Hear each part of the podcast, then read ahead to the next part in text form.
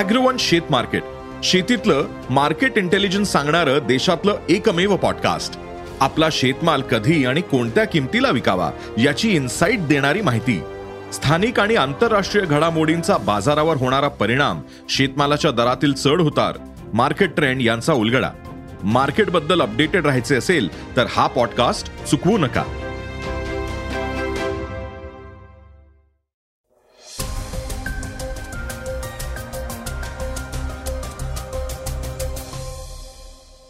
नमस्कार मी क्षितिज.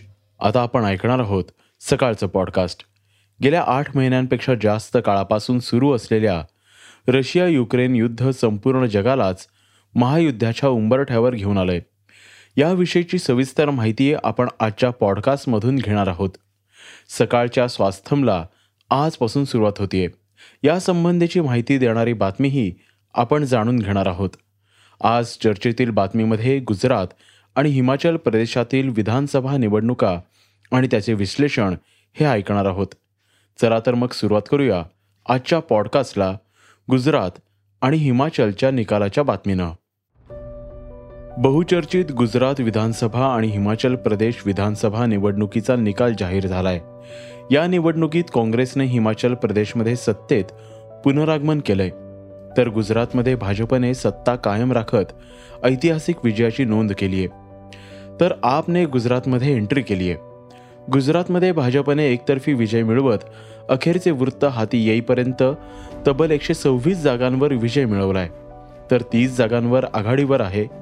त्याचवेळी पिछेहाट झालेल्या काँग्रेस पक्षाला आत्तापर्यंत अकरा जागांवर विजय मिळवता आलाय सहा जागांवर काँग्रेस आघाडीवर आहे. तर पहिल्यांदाच गुजरात निवडणुकीच्या मैदानात उतरलेल्या आम आदमी पक्षाने चार जागा जिंकल्यात. चार पक्षांनी विजय मिळवलाय. गुजरातमध्ये एकशे ब्याऐंशी जागांवर निवडणुका लढवण्यात आली होती. त्यात बहुमताचा आकडा ब्याण्णवचा असून भाजपने तो मोठ्या फरकाने पार केलाय.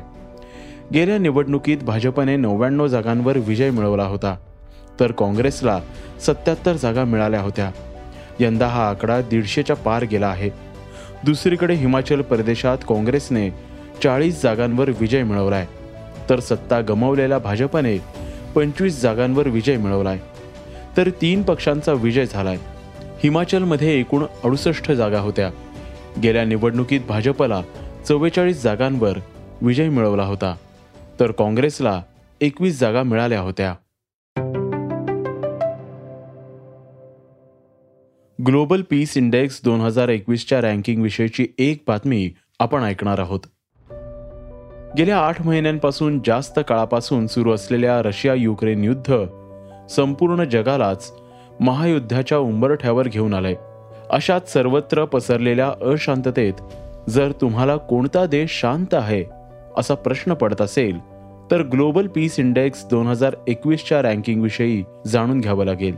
जगातील धोरणात्मक आणि भौगोलिक निष्कांच्या आधारे एक यादी तयार केली गेली आहे ज्यापैकी काही देश तिसऱ्या महायुद्धात सुरक्षित देश कोणते हे सांगण्यात आले.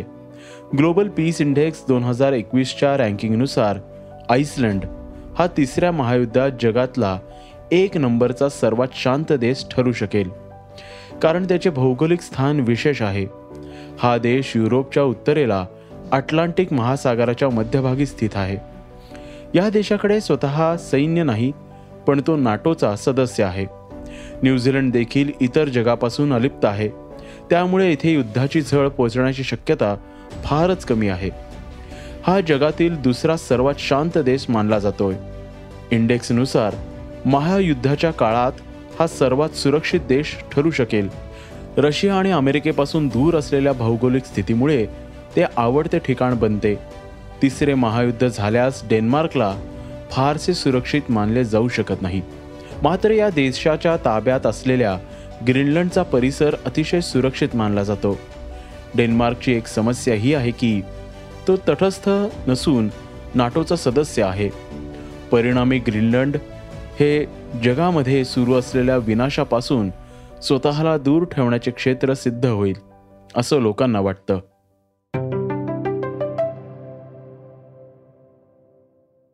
स्वास्थम संबंधित एक महत्वाची बातमी आता आपण ऐकणार आहोत. व्हुका वर्ल्ड म्हणजे नेमकं काय? नव्या जगातल्या या आव्हानांना कसं सामोरे जायचं? समाजात वापरताना संवाद संपर्क आणि सहजता कशी राखायची? शारीरिक आरोग्य राखताना मानसिक आरोग्याची काळजी कशी घ्यायची? हे मनोव्यापार आज समजून घेतले नाहीत तर आपल्यालाही नकळत आपण चिंता उदासीनतेला कधी बळी पडू सांगता येत नाही. याविषयी सांगतायत मनोविकार तज्ज्ञ राजेंद्र बर्वे. आजच्या सकाळच्या खास पॉडकास्टमध्ये आपण त्याविषयी ऐकणार आहोत. दररोज ऑफिस घर आणि इतर सर्व व्याप सांभाळून तुम्ही थकून जाता? शारीरिक आणि मानसिक आरोग्य सुदृढ ठेवण्यासाठी तुम्हाला योग्य मार्गदर्शन मिळत नाहीये. पण आता काळजी करू नका कारण सकाळ माध्यम समूह तुमच्यासाठी घेऊन येतोय खास उपक्रम. तुमची ही गरज ओळखून we are with this together या मोहिमेचं सकाळने आयोजन केलंय. यामध्ये तीन दिवसाचा स्वास्थम हा कार्यक्रम राबवला जाणार आहे. स्वास्थम या उपक्रमाअंतर्गत नागरिकांना तंदुरुस्ती योग प्राणायाम अध्यात्माबरोबरच सखोल मार्गदर्शन मिळणार आहे. ख्यातनाम कवी आणि व्याख्याते कुमार विश्वास बॉलिवूड अभिनेत्री शिल्पा शेट्टी यावेळी श्रोत्यांशी प्रेक्षकांशी संवाद साधणार आहे. याशिवाय सूफी गायक रुहानी सिस्टर्स व शास्त्रीय संगीतकार उस्ताद राशीद अली खान हे मानसिक स्वास्थ्यासाठी संगीत व गायन यावर बोलणार आहेत. नऊ ते अकरा डिसेंबर या काळात पुण्यात चार ठिकाणी स्वास्थम पार पडणार आहे. याचा लाभ घेण्यासाठी W W W dot global Swasthyam dot com या वेबसाईटवर जाऊन आत्ताच नोंदणी करा आणि फिट रहा.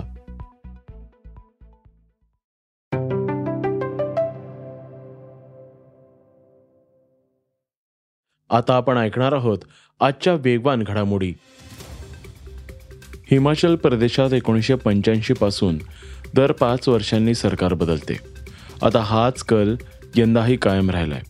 काँग्रेसनं आपला पाय हिमाचल प्रदेशमध्ये रवला गेलाय. यामध्ये महत्त्वाचे योगदान आहे ते म्हणजे प्रियांका गांधी आणि पक्षाचे. एकीकडे काँग्रेस नेते आणि खासदार राहुल गांधी भारत जोडो यात्रेत व्यस्त होते. काँग्रेस नेत्या सोनिया गांधी आजारी होत्या. त्यामुळे या निवडणुकीसाठी प्रचार किंवा सभा घेऊ शकल्या नाहीत. त्यामुळे हिमाचल प्रदेशाच्या निवडणुकीची सर्व धुरा प्रियंका गांधी यांनी सांभाळली आहे काँग्रेसने हिमाचल प्रदेशमध्ये मजल मारली आहे सोनिया गांधी यांच्या वाढदिवसानिमित्त प्रियंकाने त्यांना मोठं गिफ्ट दिल्याची चर्चा आहे. गुजरात विधानसभा निवडणुकीच्या निकालावर राष्ट्रवादीचे अध्यक्ष शरद पवार यांनी प्रतिक्रिया समोर आली आहे पवार म्हणाले गुजरातमध्ये हे भाजप सरकारच येणार. यात कोणाचं दुमत नाही. कारण देशातील सगळी सत्ता निवडणुकीत वापरली गेली. केंद्राने गुजरातच्या हिताचे अनेक मोठे निर्णय घेतलेत. अनेक महत्त्वाचे प्रकल्प गुजरातमध्ये दाखल झाले आहेत. त्यामुळे त्याचा परिणाम निकालावर दिसला. गुजरात निवडणुकीचा निकाल भाजपच्या बाजूने लागला म्हणजे देशातील लोकमत एकाच्या बाजूने नाही. या शब्दात पवार यांनी आपल्या भावना व्यक्त केल्या आहेत. बॉलिवूड अभिनेता मनोज वाजपेयीवर दुःखाचा डोंगर कोसळलाय. मनोज वाजपेयीची आई गीता देवी यांचे निधन झाले आहे. दिल्ली इथे त्यांची प्राणज्योत मावळली. त्या ऐंशी वर्षांच्या होत्या. गीता देवी यांची तब्येत बिघडली होती. गेल्याच वर्षी मनोज वाजपेयी यांचे वडिलांचे निधन झाले होते. आता त्यांच्या आईचंही निधन झाल्यानं वाजपेयी यांच्यावर मोठा दुःखाचा डोंगर कोसळलाय. भारतीय संघातील अष्टपैलू खेळाडू रवींद्र जडेजाची पत्नी रिवाबानं गुजरात विधानसभा निवडणुकीत जामनगर उत्तरमधून विजय मिळवलाय. गुजरात निवडणुकीत सर्वाधिक लक्ष असलेल्या मतदारसंघ म्हणून जामनगर उत्तरकडे पाहिलं जात होते. भाजपने या जागेवर पहिल्यांदाच निवडणूक लढवणाऱ्या रिवाबाला तिकीट दिलं होतं. भाजपचा हा विश्वास रिवाबानं सार्थ करून काँग्रेसच्या बिपिंद्रसिंह चतुरसिंह जडेजा यांचा चाळीस हजार नऊशे त्रेसष्ट मतांनी पराभव केलाय. या विजयानंतर सोशल मीडियावर अनेकांनी आपल्या प्रतिक्रिया दिल्यात. रवींद्र जडेजानंही ट्विट करत आनंद व्यक्त केलाय. गुजरात आणि हिमाचल प्रदेश राज्यातील विधानसभा निवडणुकांचे निकाल जाहीर झाले आहेत. त्यात गुजरातमध्ये भाजपने निर्विवादपणे विजय मिळवला असून हिमाचलमध्ये मात्र त्यांच्या पदरी निराशा आली आहे. हिमाचलमध्ये मतदारांनी काँग्रेसच्या बाजूने कौल दिला आहे. काँग्रेसला स्पष्ट बहुमत मिळाल्याचे दिसून आले आहे. या निवडणुकीमध्ये चर्चेत असणाऱ्या आप पक्षाने काही अंशी लक्ष वेधून घेतले आहेत. या सगळ्या घडामोडींचे सकाळ वृत्तपत्राचे संपादक सम्राट फडणवीस यांनी विश्लेषण केले आहे. गुजरातमध्ये भाजपची सरशी आणि हिमाचलमध्ये काँग्रेसचा विजय यावर विश्लेषण करताना फडणवीस म्हणालेत गुजरात आणि हिमाचल प्रदेशच्या निवडणूक निकालांनी खूप इंटरेस्टिंग ट्रेंड दाखवलेले आहेत. सगळ्यात महत्त्वाचा ट्रेंड आहे तो गुजरातचा आहे. गुजरातमध्ये आता सातव्यांदा भाजपचं सरकार येतं आहे भारताच्या स्वतंत्र भारताच्या निवडणुकीच्या इतिहासात एका राज्यामध्ये सहापेक्षा अधिक वेळा सरकार यापूर्वी फक्त पश्चिम बंगालमध्ये डाव्यांचं आलेलं होतं. भारताचं एकूण राजकारण कुठल्या टोकाला बदललेलं आहे हे गुजरातच्या निवडणूक निकालातून समोर येतं नरेंद्र मोदींचा वैयक्तिक करिश्मा गुजरातमध्ये किती घट्ट आहे हे या निवडणूक निकालाच्या निमित्तानं समोर आलं. म्हणजे अगदी जाता जाता जर कुणाला विचारलं की गुजरातचं मुख्यमंत्री कोण आहेत तर पटकन कोणाचं नाव समोर येणार नाही पण गुजरातचा नेता कोण आहे म्हटलं तर नरेंद्र मोदींचं नाव समोर येईल. गुजराती मतदारांनी अतिशय प्रामाणिकपणे भारतीय जनता पक्षाच्या आणि नरेंद्र मोदींच्या पाठीशी उभं राहण्याचा निर्णय घेतला. आणि आता ज्यावेळी ही सातवी टर्म कंप्लीट होईल त्यावेळी पस्तीस वर्ष गुजरातवर भाजपचं राज्य असेल. स्वतंत्र भारताच्या इतिहासात अशी घटना फक्त दुसऱ्यांदा घडली असेल हे आपण आवर्जून लक्षात घेतलं पाहिजे. दुसरा मुद्दा येतो तो हिमाचल प्रदेशचा. हिमाचल प्रदेश हे राज्य खूप इंटरेस्टिंग आहे. हे या राज्याची स्थापना एकोणीसशे बावन्नमध्ये झाली. तीस छोटी छोटी संस्थानं विलीन करून हिमाचल प्रदेश अस्तित्वात आलं.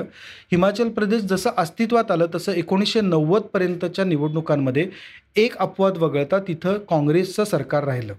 त्या राज्यावर कायम काँग्रेसची सत्ता राहिली आणि एकोणीसशे नव्वद नंतर जितक्या वेळा निवडणुका झाल्या एकदा काँग्रेस एकदा भाजप एकदा काँग्रेस एकदा भाजप एकदा काँग्रेस एकदा भाजप. असं सातत्यानं निवडणूक निकालामध्ये हिमाचलच्या जनतेनं कौल दिलेला आहे. एकाच पक्षाची दोनदा सलग सत्ता हिमाचलच्या जनतेनं गेल्या तीस वर्षात येऊ दिलेली नाही आहे आता ह्या दोन राज्यांच्या पलीकडे या दोन राज्यांच्या निवडणुकाच्या पलीकडे जर बघितलं तर काय दिसतं? तर सगळ्यात महत्त्वाचं म्हणजे काँग्रेसला हिमाचलची सत्ता हातात आली असली तरीही गुजरातमधलं दारुण अपयश कायम खुपत राहणार आहे. काँग्रेसला हे अपयश जसं खुपत राहणार आहे तसं आम आदमी पक्षाला गुजरातमध्ये आपण एंट्री करू शकलो हे समाधान मिळणार आहे. आपल्याला अजून तपशीलवार आकडे यायचेत कुणी किती मतं मिळवली कुठल्या पक्षाला किती मतं मिळाली कुठल्या मतदारसंघात मिळाली हे एक एक आकडे समोर येतील. तेव्हा काँग्रेसचं नुकसान कुणी केलं हाही मुद्दा येईल. हा मुद्दा जसा चर्चेला कायम घेतला जातो गेल्या सात वर्षांमध्ये जितक्या वेळा निवडणुका झाल्या त्यावेळी प्रत्येक वेळी एक चर्चा कायम राहिली की काँग्रेसचं नुकसान कुणी केलं? आता दरवेळी काँग्रेस दुसऱ्यांवर हे ढकलते जबाबदारी. कधीतरी काँग्रेसला आता स्वतःकडे ही जबाबदारी घ्यावी लागेल. आम आदमी पक्ष हा त्यांच्या पद्धतीनं काम करतोय त्यांची स्वतंत्र यंत्रणा घेऊन काम करतोय. ज्याला अर्बन व्होटर म्हणतो त्या व्होटरपर्यंत जायचा आम आदमी पक्षाचा प्रयत्न राहिला. दिल्लीमध्ये त्यांना खूप जबरदस्त प्रतिसाद मिळाला. तो विधानसभेला जसा मिळाला लोकसभेला मिळाला तसाच तो प्रतिसाद महापालिका निवडणुकीपर्यंत मिळाला.